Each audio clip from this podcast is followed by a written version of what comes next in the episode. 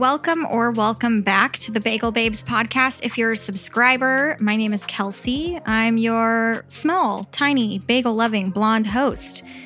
And in today's episode, I really do usually map out most of what I want to say, but today I got really inspired just to kind of like pull up the mic, have a chat, and talk about something that to me I kind of thought was common knowledge, but after watching what the hell was the name of that documentary? I got sucked into some Netflix documentary about social media. Shoot, I can't remember the name of it. I'm sure it'll come to me at like 2 a.m. and I'll scream it into the abyss. But that aside, I watched this documentary all about some of the original inventors, shall we say, of social media, like the people who invented the like button, some of the original monetization directors at big social media companies and platforms, and them sort of talking about the addiction of these platforms. I want to explore the actual addiction side of things a little bit further in a later episode, so I'll save some of that rant. But what I really wanted to kind of explain today actually is just how social media platforms like Facebook, Instagram, Twitter, Pinterest, etc., TikTok, Snapchat, you name it, right? All those big guys, how they make money. And I know that sounds really stupid and simple because you're like, obviously advertising, right? Obviously. Well, first of all, I remember watching, I think it was Zuck that was sitting like in a Congress hearing and one of the one of the older gentlemen, shall we say, up at the top was like, "Well, how will Facebook make money? How does Facebook make money?" And I remember watching Zuck's face be like, "Well, ads, Senator, ads."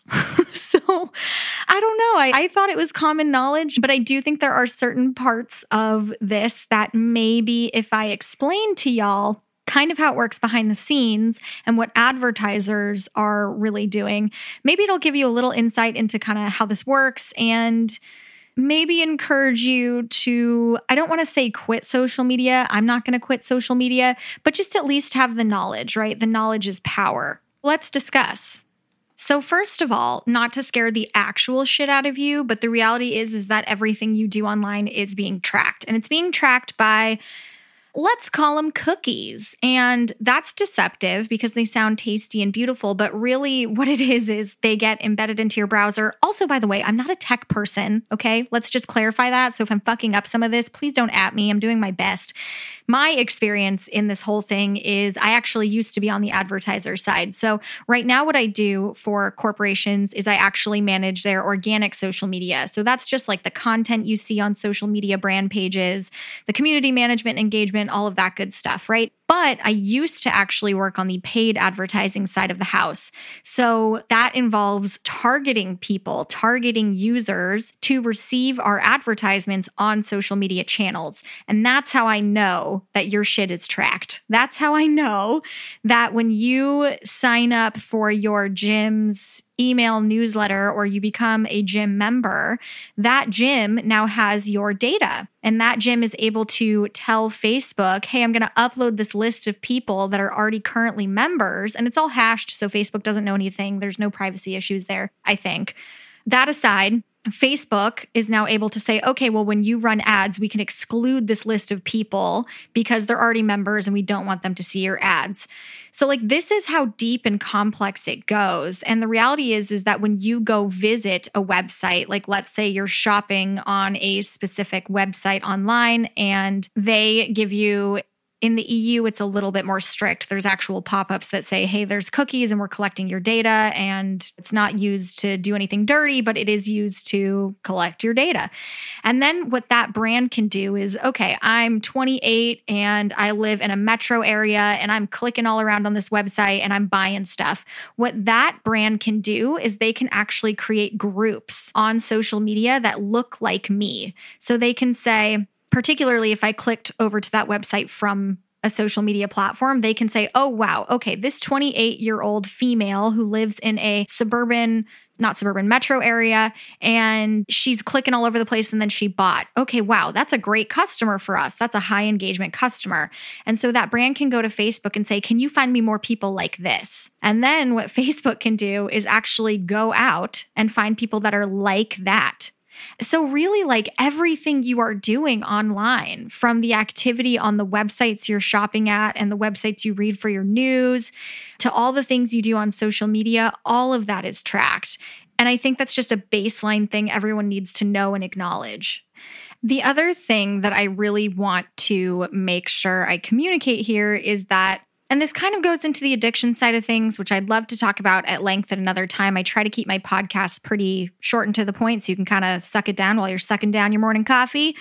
But I want to acknowledge the fact that all of this is important to know because the way that these social media platforms have designed themselves is with the idea in mind that you are the currency. Your attention is the currency. If something is free to you, it means that you are the form of payment. And that's really important to know here because what these platforms have done and continue to do, and I'm sure they have loads of teams to do it, is they are constantly A B testing designs and features and layouts they're testing this to see how can we keep users on the platform longer. So I know when I was in the advertising side of things and actually looking at buys, these platforms would compete to get on the media plans because they wanted the advertiser dollars and the metrics that they would talk to me about would be like active users and time spent on the platform because these are the metrics that as an advertiser I'm paying for. It's just like television except it's way less in my opinion. This is personal opinion. This whole podcast is personal opinion, I guess. Personal experience, but to me, it seems less regulated. It's just like television in that they're paying for forced attention, but to me, it just doesn't feel as obvious. A commercial on television feels really obvious. And what is not as obvious is sure, you're getting ads in your feed. But maybe what's not as obvious is how they are being designed and presented and delivered to you so that you are more likely to actually spend money, spend time, be a more active user, all of those things. And really, that's the point I wanted to make today is just that if something is free to you, your attention is the currency. And that's just a friendly reminder. So when you do find yourself mindlessly scrolling on Facebook, and I'm not saying that to be offensive, I mindlessly scroll on all of these platforms. My screen time is horrifying. And I have to remind myself that these platforms are actually designed to make me do that because the more time I spend on them, that's the more attention that they can sell to an advertiser. And that's fine. Everyone's got to make their cash. I worked in that side of the business, but I just want everyone to know that that's how it works.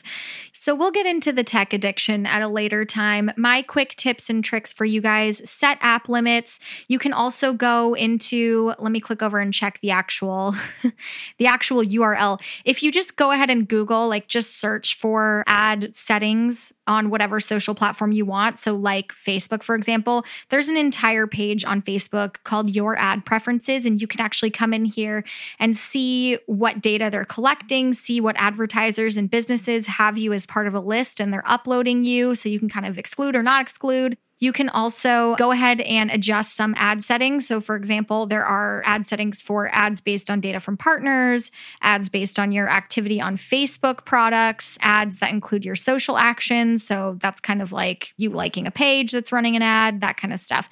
And so you can actually control all that. Facebook has been making it sounds like I'm picking on Facebook. I don't mean to. It's just that they've made the most recent changes in my mind. And there are some options that you have for updating ad settings. I wouldn't say that you can really change everything. At the end of the day, there is no paid subscription of Facebook where you can have no ads. Like, this is what it is. Your attention is the currency, but you can control some of those settings. I highly recommend that you do so. Set app limits so that you are just being aware of the fact that the more time that you spend on these platforms, and they are absolutely designed to keep your attention there, but the more time you spend there, that's just them selling your attention to advertisers. So just be aware of that.